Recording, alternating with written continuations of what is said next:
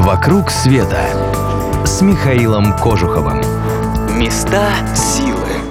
Вы слушаете радио Монте-Карло. С вами Михаил Кожухов. Здравствуйте. Сегодня я расскажу вам об одной из самых знаменитых площадей Востока. Она называется Джамайль-Фна. Это в Марокко, конечно. Главная знаменитость города Маракеш. История площади теряется в веках. С названием тоже много неясного. В нем читаются слова «Джема», им обозначали когда-то соборную мечеть, всегда стоявшую на площади, и «Фна», что означает «смерть». Древнейшие упоминания свидетельствуют, что площадь использовалась для торговли рабами и жестоких казней преступников. Приговоренных предавали ужасным пыткам и только потом изуродованных обезглавливали. Иногда в день здесь казнили до полусотни человек, и их головы вывешивали на городских воротах.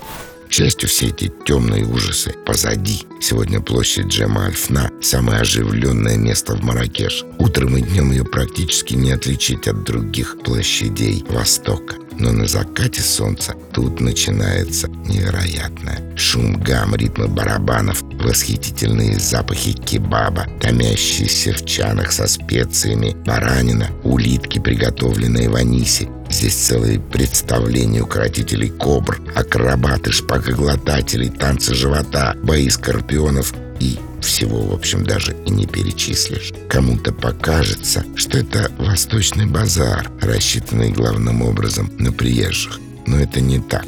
Как утверждают марокканцы, красочное действо на Джема Альфна началось задолго до того, как на свет появился первый турист и повторяется там каждый вечер на протяжении многих столетий.